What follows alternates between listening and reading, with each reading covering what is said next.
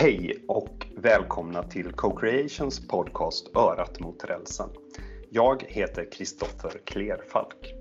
Alldeles strax ska vi få träffa Evelina Vågesjö.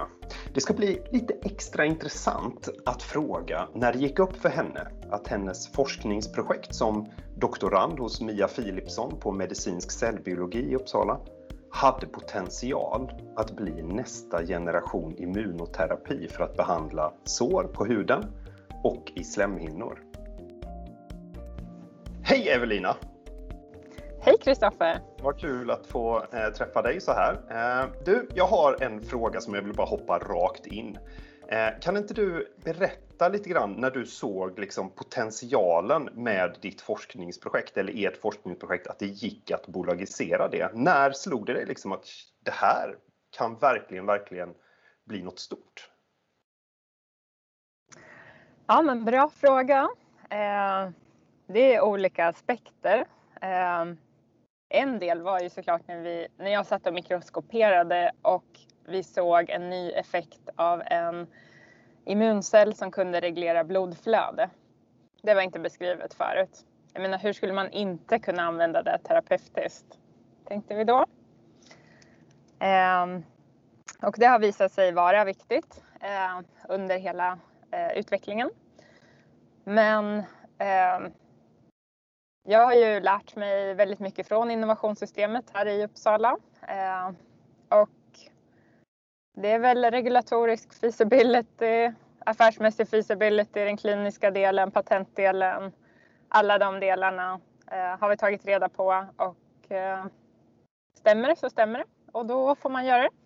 När, när ni, men du och dina handledare, eh, ni, ni, måste ju ha suttit vid något tillfälle och bara, äh, men det här, det här, det här kan vi ta vidare och spinna ut och starta bolag på liksom. Ni måste ha, hade ni någon sån liksom att, ja men det här, det här måste vi jaga liksom? Men våra första findings var ju såklart i kemi och mm. vem, vem vill inte ha förbättrad blodflödesreglering?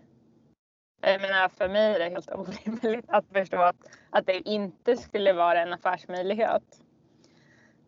Um, vilket låter kanske knäppt um, nu, men i kemi är en jättestort uh, medicinskt problem i olika Syrebrist former. Syrebrist i vävnad kan man säga i kemi, va? Typ. Ja, precis. Försämrat ja. flöde till mm. vävnad för att upprätthålla funktion. Um, mm. Det eh, har ju sedan tagit några vändor eh, innan man hittar den perfekta nischen liksom för sin kommersiella utveckling. Och för Ilia Pharma så landade vi i utveckling av eh, immunoterapier för att läka sår i hud och slemhinnebeklädda ytor. Mm. Eh, kan, kan, kan du beskriva lite, för jag tycker den här, liksom, den här känslan som du ändå förmedlar här av att det här lite kittlande, det här är verkligen, verkligen intressant. Eh, kan du beskriva lite, ni tar mjölksyrebakterier och sen vad gör ni med dem? Ja, eh, men våra läkemedelskandidater är baserade på mjölksyrabakterier. Eh, men själva effektorproteinet är en klass av protein som har väldigt kort halveringstid. De kallas för kemokiner. De har en halveringstid på några sekunder i kroppen. Och eh, det är de som berättar för immunceller lokalt vart de ska gå och vad de ska göra när de är framme. Och det finns inga läkemedel idag som är baserade på kemokiner och ett sätt att lösa det eh, var att eh, låta en mjölksyrabakterie producera den här humana kemokinen. Dels så fungerar det väldigt väl eh, och sen blir hela produktions och tillverkningsdelen väldigt enkel och kostnadseffektiv. Och mjölksyrebakterier är ju kompis med kroppen liksom, så att det är ju det är sånt som finns i olika mjölk och filprodukter och yoghurtar och sånt va? Ja, precis. Och eh, människor har en bra toleransnivå då, mot olika typer av stammar av mjölksyrebakterier. Eh, så det ja. har fungerat väldigt bra. Vi har en produkt mot eh, en läkemedelskandidat som är en topikal formulering mot sår i huden. Och vi jobbar också med en oral formulering för sår i tarmen. Men då, då har man då liksom ett sår och så droppar man den här, är det, kommer det som en, en vätska formuleringen eller är det ett, en salva eller hur är beredningsformen? För sårhuden så är det en liten vätska och där har vi jobbat mycket med att få ner volymen. Så att det är en liten droppe vätska man lägger på såret, väntar en, två minuter, eh, får det sjunka in och bakterierna hamnar på sårytan och sen eh, lägger man på ett förband. Eh, mm. Så det är enkelt. Och för mag-tarmkanalen så är det en väldigt spännande mekanism av action. Där vi har visat att den bakteriestammen som vi jobbar med påverkar immunsystemet i lymfknutor i slutet på tunntarmen och att det här får då nedströmseffekter eh, i mag-tarmkanalen. Coolt. Eh, kan du beskriva lite grann, för ni har ju fått, eh, dels så haglar ju patenten nu, de kommer in på löpande band, vilket är mm. superkul. Grattis till det. Tack, det regnar. regnar ja, det regnar patent. Fantastiskt. Men kan du berätta lite om resultaten från den senaste eh, kliniska prövningen som, som kom här vid årsskiftet? Va? Mm. Så vi har då för den här topikala läkemedelskandidaten jobbat med en First in Human-studie i ett och ett halvt års tid. Eh, 36 friska frivilliga har vi gjort den studien i. Och eh, det är en ganska omfattande studie. Vi har samlat in över 100 000 datapunkter Eh, vi tyckte att det, det är ett strategiskt beslut att vi ville ha en stor, ren första databas egentligen för den här produkten. Eftersom att det är en komplicerad eh, API. Eh, det vi har visat är att vi har väldigt god säkerhetsprofil, ingen exponering systemiskt, inte heller till miljön, vilket är en del av de krav vi behöver visa data på. Så, så, och, så man, man, man har då liksom gjort små sår på de här eh, personerna och sen så har man då provat att antingen få eh, ingen behandling eller att få eh, Ilja Pharmas eh, behandling då. Ja precis och det är en placebokontrollerad randomiserad studie. Mm. Eh, och den har en singeldosdel där vi haft eh, varje person får fyra sår, eh, två med aktiv och två med placebo. Och där har vi haft tre kohorter, eh, så totalt 12 personer. Och i multidosdelen så har vi haft åtta personer per kohort, tre kohorter och varje person har fått åtta sår, fyra med aktiv och fyra med placebo eller annan kontroll. Har ni droppat koksaltlösning i de såren eller vad är det för något som, eller typ samma vehikel fast utan någon aktiv substans kanske? Ja precis, så vi har ju en ren placebo eh, del. Men sen för att simulera ingen behandling så har vi använt koksaltlösning. Eh, för att förhålla blindningen så behövde vi ha en vätska mm. som man kan lägga i såren. Och det vi har eh, ja, men sett och konkluderat är att vi ser eh, ungefär fem dagar snabbare sårläkning i den aktiva gruppen. De är registrerade som läkta för första gången fem dagar snabbare än kontrollgrupperna. Och det är eh, de bästa resultat som jag vet har publicerats från den här modellen. Det är också i paritet med vad vi har sett i våra mus och grisförsök tidigare. Och eh, vi vet ingen som har bättre data än det kan man säga. Och nu har vi fått ytterligare då EU-finansiering för att gå vidare i fas 2 på patienter med svåra sår. Så där har vi två fas 2-studier planerade för nästa år. Är det, är det multicenterstudier eller ligger det på något center? Alltså var någonstans i världen kommer det ske? Vi har en mindre fas 2A-studie i patienter med kroniska sår och diabetes. Eh, där vi planerar att dosa första patienten här innan sommaren. Och det kommer vara två sajter i Sverige som den studien går i. Hurra, sen, lite kliniska prövningar ja, i Sverige, det är, det är alltid bra. Vi mm. har haft väldigt bra dialog med Läkemedelsverket här i Sverige och ja, det ja, känns väldigt bra att fortsätta där. Mm. Det är också jätteroligt att vi har fått den här EIC-finansieringen för den här studien för vi fick samma typ av finansiering för fas 1-studien. Eh, Så det här är en direkt uppföljning också. Så det känns viktigt. Gud vad spännande. Men mm. hinner du liksom stanna upp lite grann och nypa dig i armen eller är du liksom bara mitt i, jag vet lite grann när man, när man är mitt i det här liksom intensivaste bolagsbyggandet, då är man liksom så inne i sin mailkorg som bara Alltså det är ett flöde som, har du stannat upp och liksom funderat, nu, nu tvingar jag dig att göra det helt enkelt, stanna upp och nypa dig lite i armen för det är riktigt häftig, häftiga data du pratar om nu. Um, ja, nej men precis som du säger så är det väldigt intensivt och vi har um, en organisation som växer också och det blir bara mer aktiviteter hela tiden.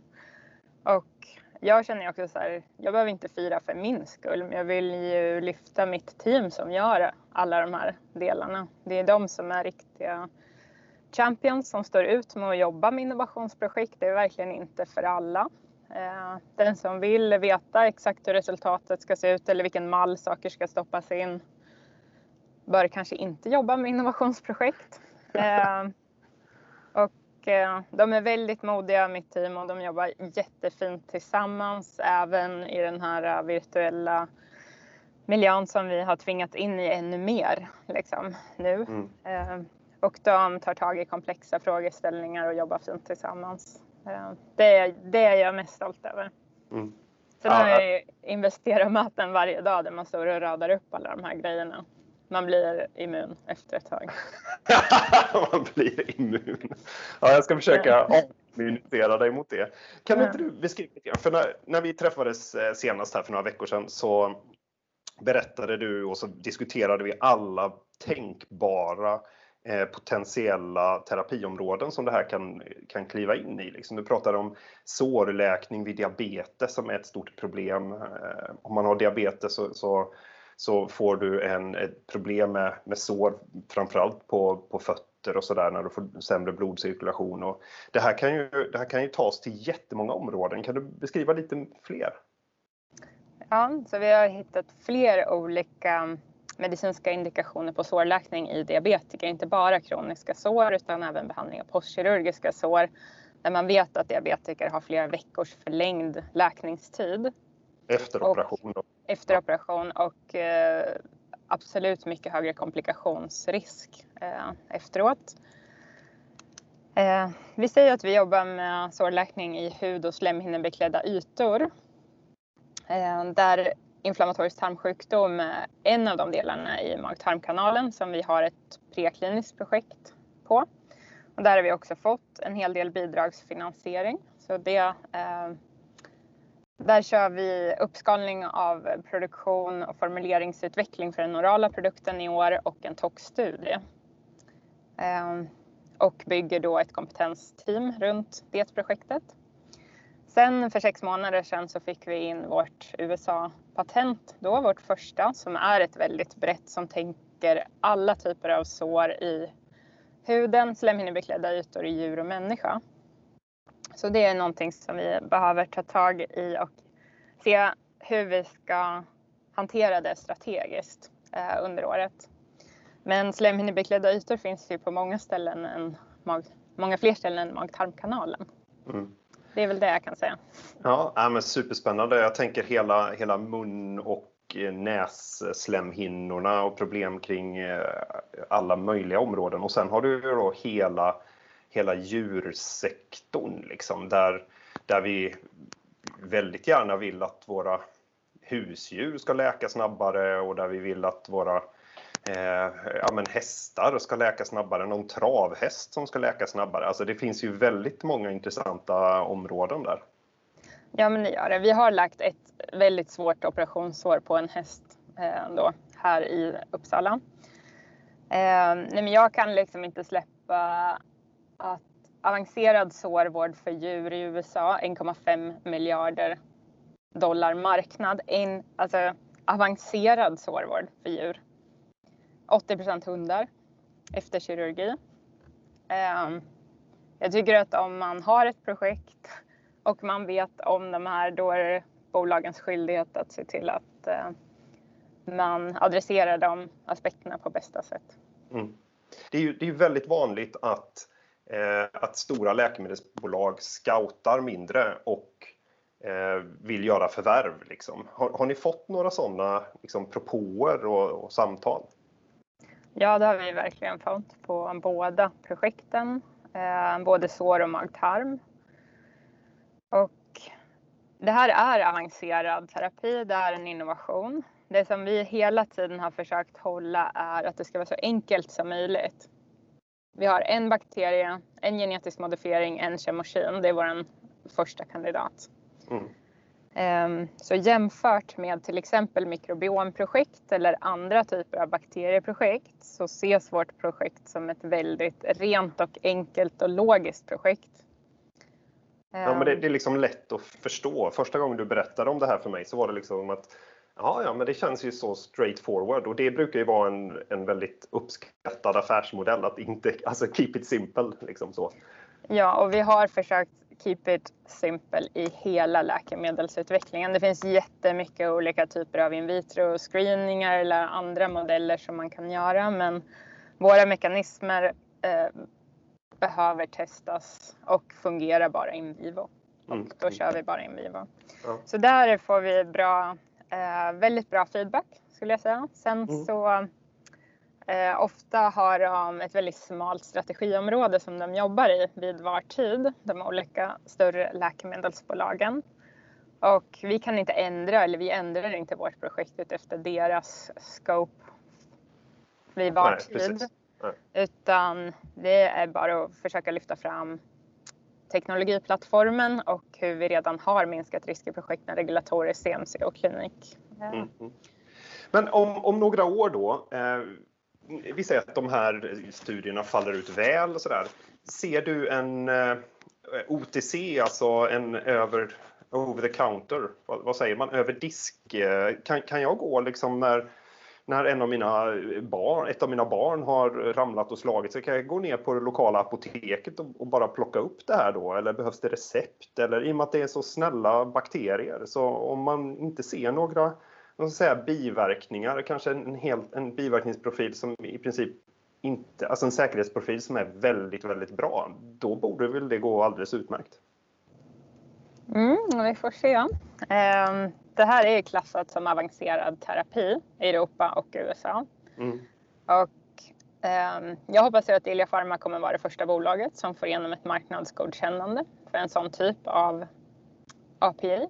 Och det en enorm milstolpe i den här branschen oavsett. Ehm, eftersom att vi har så pass bra säkerhetsprofil som du säger och att vi har så pass bra data på, från miljöhänsyn kan man säga så kommer vi eh, att ha en del av den här fas 2A-studien där kommer vi administrera i hemmet.